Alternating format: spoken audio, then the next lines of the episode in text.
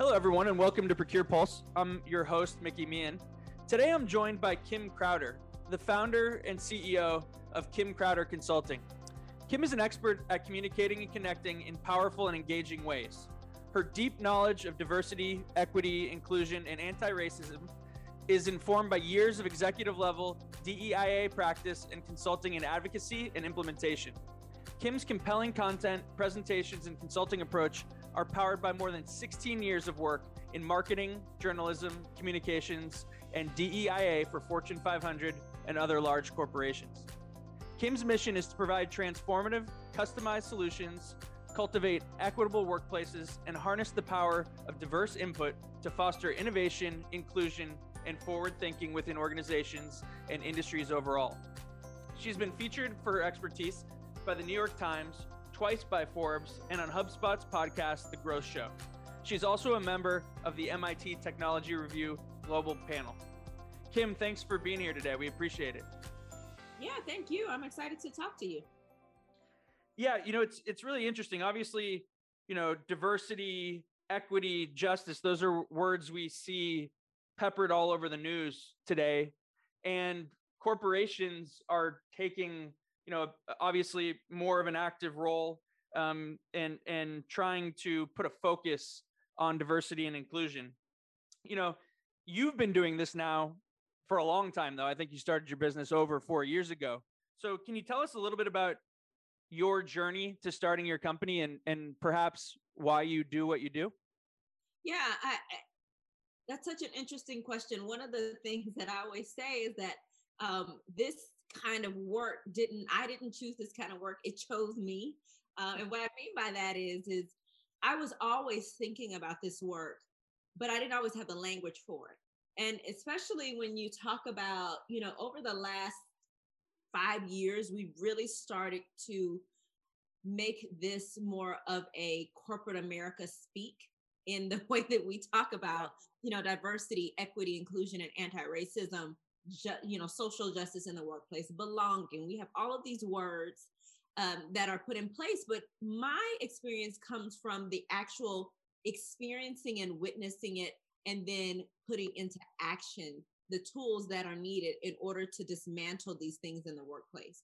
And so I really like to talk about it at that level because I think we can get so caught up in the jargon that we miss the roots and the foundation of what this work actually is. And so I was always doing this work, always pushing the boundaries, asking the questions, trying to figure out, you know, why are we doing it this way, really questioning it. And my background, as you mentioned, is in marketing and communication. So always thinking about that output and that messaging, but also moving up through the corporate ladder and becoming an executive, particularly an executive that can make decisions around hiring, around retention, um, who could start looking at policy, even HR policy, even though I wasn't necessarily, you know, that person, I wasn't in HR, but I was certainly, we were talking about it at the table. And then I started receiving pushback when I would bring that up. And so starting to experiencing to experience the other side of this is what happens when you become that voice in the workplace, particularly as a black woman. For those of you who cannot see me, I am a black woman. so, you know, as a black woman, speaking up on those things and not just speaking up on things that were particular issues to my community, but talking about things in the LGBTQI plus community, talking about uh, how this looks when we talk about dis- you know, disabled folks, and then also, you know, al- and really thinking about how is how does all of this play a role and recognizing that depending on what the conversation was in the workplace and what the workplace had made socially acceptable, what groups got to raise their hand and say, hey, I'm having these issues versus other groups. So really thinking through all of the nuances, nuances of this, it kind of came to me. I started speaking out in public, uh, doing some some conferences and speaking and then before i knew it people were saying how can we get you to this, do this work in our workplace? And then it just seemed like the right time and transition to say i built enough of this expertise. I've built enough experience. I've built enough relationships to move out and really do this the way that i want to do it without the confines of corporate america and the ways that people felt you know want to kind of contain this to really work with organizations who are ready to do the work That's awesome. That's cool. So cool to be doing something you're so passionate about and and kind of came into so organically um, and and got to see all those different facets. That's uh, that's really awesome. Yeah, thank you. And and one of the things that I make sure that I'm always doing is always learning. Currently in the process of getting certified, you know, always reading books, always talking to other folks, doing what I can to make sure I'm growing and shifting and learning because the goal is to always serve my clients in the best way possible. So I'm finding the the best team members to of folks to be on my team um, because I know that I I'm a great woman, but I'm not every woman, and I'm not enough. you know, I'm, it takes a village. It really does to to really do this in in the way that is going to be successful. For sure. And a little earlier, you mentioned jargon, and there's there's some words that were on your website that I thought were really interesting, and it's it's not really jargon, but I think it's it's important. I wanted to ask you about it. Um, empathy, authenticity, impact, unity, radical inclusion, and I love that. And I think that last one, radical inclusion, you hear everybody talk about diversity, uh, but but not always is the word inclusion there with it. Why is that? And, and what does that really mean that radical inclusion? Sure. I think there's two words i want to pull out from there. One is equity because i don't yep. You can't have the equity piece without the inclusion piece and you can't have the inclusion piece without the equity piece. Like they play together and there are the words that people are most comfortable with because those words and those processes mean inconvenience and discomfort. And i i very much so feel like that is why folks don't want to add those pieces into it right? Because here's what that looks like. Here's the differences. If i say you know what i just am going to have a diverse candidate pool. Okay great. So you have folks however you all have defined diversity and often what we find is that organizations have not even defined what diversity is. And so we're just going to have a bunch of people come on board and and apply for the job but continuously the decisions being made that those folks are not actually coming through and making it into the workplace or if they are once they get there they're very uncomfortable and they're leaving quickly. So what, what are we really talking about? We're talking about talent talent acquisition. We're talking about the hiring processes. We're talking about job description. We're talking about management. We're talking about employee retention. All of those are pieces of this but we don't often think about all of the ways that these play a role within organizations. And so that's why it, it is so important for us to really define and use the words that are uh, that talk about impact and less about kind of this idealistic piece of it. Here is where the impact happens. And so when we talk about radical inclusion, it is when people get to your organization, what is their journey in your organization? And are you really looking at this on a regular basis? And that this journey is not only to be set by HR. That's a big one. And that HR, in my opinion, should not be the only piece of the organization that is owning this process diversity, equity, inclusion, anti racism. They should not be the only ones really making sure that this is happening. This is part of a strong core the core values of an organization it also speaks to the core competencies of leadership and it also very much so is about your business processes and your business operations which will which i know that we'll talk about this because as, we look at vendors and that sort of thing this is what we're talking about aren't we we're talking about business processes and operations and so really wanting organizations to expand their definitions of this work yeah you really you put it on a tee for me there kim i was you know saying that it's important to look in all areas of the organization, not just HR. And so to kind of to lean in on that uh, concept, you know, our business uh, at Conductiv is to help purchase services suppliers and health systems across the country find each other, right? And and oftentimes services suppliers are small businesses and and local businesses. And so, you know, just some statistics around that in this country. 30.2 million small businesses. 12.3 million of those are owned by women. 47% of those are owned by women of color. And overall, minorities own 45% of all small businesses in the US. So it's certainly an area uh, of opportunity for our health systems to work with diverse suppliers. Many of right. our customers want to know, you know, how do they how do they start how do they bring equity into their buying process? And so, what would you say to that? Like, what, what would you recommend? Yeah, I, I, and I want to do one more thing to add another stat. And what I would like to do is have that stat. We can talk about this. We, we can provide this for you, but put this in the in the notes around with the stats that you called out.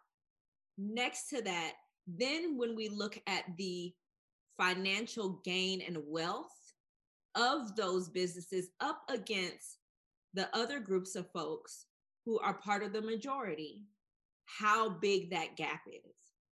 Because I think we point. really have to talk about that part. Because even though that's how many businesses are held by uh, by those groups who have been historically marginalized, they don't always have a long lifespan, but they don't always also have the same financial equity as other organizations. And I think that's a really important piece of this. And I'm going to tie this into how do companies start to think about as they are, are looking for more diversity in their vendors, how do they start diversifying and really making sure that they are being equitable in this process? So one of the first big thing is to slow down your process of which you are acquiring a new vendor because what happens is is that companies set these deadlines but the deadlines are not based on the process of finding of finding the proper group. And so if that's the case then there's this speed through because what do you do? You call the folks that you already know you get the recommendations that you always get and then it stays in this tight circle around who gets to benefit from having a partnership. Also it is considering that during the this process of choosing let's say you find a a, a business that is owned by someone who is of a protected class particularly someone who is historically marginalized. And then they say hey we can take this on but here's the piece we can take on and the other piece we cannot. So why not make you know make sure that you are then engaging them at that level? Instead of saying well we need somebody to do all of it right? How do you then bring them into the conversation in a way that makes sense uh, for their business? Because if we go back to what i'm talking about uh, mickey those numbers that we you know those numbers you mentioned but also when we get that that the numbers around uh, finances the question is is do their finances match in how many folks they're able to actually employ on their manpower right? On yep. um and so if you think about that in order to be equitable then it is your job to meet them where they are not the other way around. Absolutely. No that's such a good point and we often talk about not negotiating a supplier out of business um, right. you know, especially a smaller local supplier out of business uh, as you're beginning to work with them, because that's that's the last thing you want. You want a partner who you can help grow and have a mutually beneficial partnership for for your organization and for the community, um, as well as their organization. And so, um, you know, that I think that's such a good point.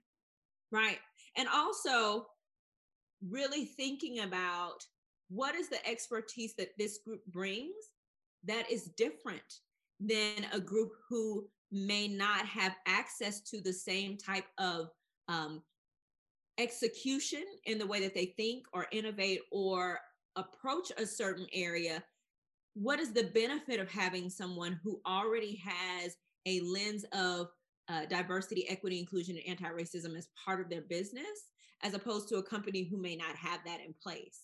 And so does that mean that you are also paying them for something different if their prices are maybe more expensive, right? Are you paying then for the benefit of them having those core competencies in place for them to understand? For instance, like if we were talking about um, using a vendor, for instance, around uh, you know an external marketing, for instance, you know something like that, or uh, having someone who can really understand an audience in particular and realizing that those are subject matter experts. Those, I mean, those are folks who have a particular expertise in a subject. but then not being willing to pay them for that. And we see that in the workplace as well. But I want to bring to mind that when we look at vendors as well, because oftentimes we don't think about that piece as being a skill set. We think about it as, oh, we just need to hire someone who is you know, who is a minority business owner. And I only use minority in that way. I don't love that word. I only use it in that way because that is the certification name. But right. I'm a minority business owner, um, and uh, we're, we're, so it's enough for us to just use them, but we won't necessarily pay them if we need them to do specialized work. And so, really thinking about all of the ways that this plays a role in equity, the equity piece of, piece of this, um, around who you work with, for subcontractors and vendors and how you work with subcontractors and vendors. Yeah. And and so you mentioned the slowing down the the process piece of it and and often RFPs are a are the you know main vehicle for that process when it comes to selecting a supplier. H- how does a health system or any company for that matter make RFPs equitable and inclusive? How do they make sure they they do that? Yeah, you know, RFPs are so for one, I'm not a big fan of RFPs. I'll just put that out there. Because of the one, the amount of time that they take, especially when you talk about the impact of a business owner who again may not have 20 people in the office who can work on this individual piece and still keep their current clients in place and still do sales calls xyz all of those things and so it's really eh, important for companies to make this process this process as easy as possible. If you feel like RFPs have to happen, make them a bridge instead of a barrier. Yep. And so pull away what really has to be known at this time. Put a time limit on how much time, but because that's free labor. Let's be really honest about this. An RFP is free labor because what happens is is a lot of times you know sometimes companies even start off with an rfi it's not even rfp where they're Absolutely. just trying to gain information and then they take the best of whatever you offered and mix it back in there and come up with an rfp and then spit it back out and now another company can build on your brilliance and so really thinking about what is the the impact of the way that we are doing rfps and the time that we're asking of folks to put into this project. And to be honest, it, at this stage, do we really need to know all of this? Really? Or what is the, you know, what is most important? What are we trying to find out until we really hone down on maybe those two or three organizations that we feel like are the right fit for us? Then maybe we expand the project a bit more where we talk about the presentation side of this, but making that the starting point is extremely challenging um, for organizations, it can take months uh, of, of work hours, even though they're cramming it into a smaller time period to really do what some of these RFPs are ask, asking folks to do. It can be very taxing. And so, again, it is when we talk about slowing down of the process, it is maybe it is intentional where you invite companies first to say, hey, we've seen some of the stuff that you've done. If you are interested, we'd love to talk to you further and then maybe having initial phone calls first before getting 50 different companies to come in and uh, you know say hey we want to we want to respond to this rfp why don't you be a little more choosy up front and maybe hone that down to about 10 organizations and then after those calls can you move that down to five? And then you know after that first round then can you get it to three? And that's where you add in a little more of the the, the presentation and the project piece of that instead of making it this big giant lift right up front when folks don't even know if they have a real chance of winning that award.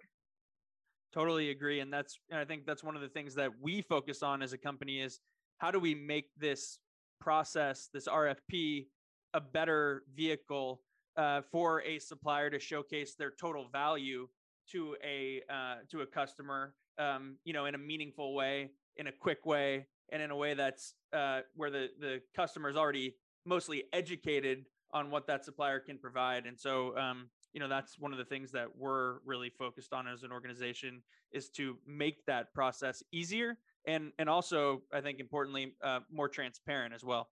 Yes more transparent and also more honesty about what the organization is looking for instead of kind of making it a stab in the dark. Sometimes i, I have felt when i see our rfps be like, well, what do they really want?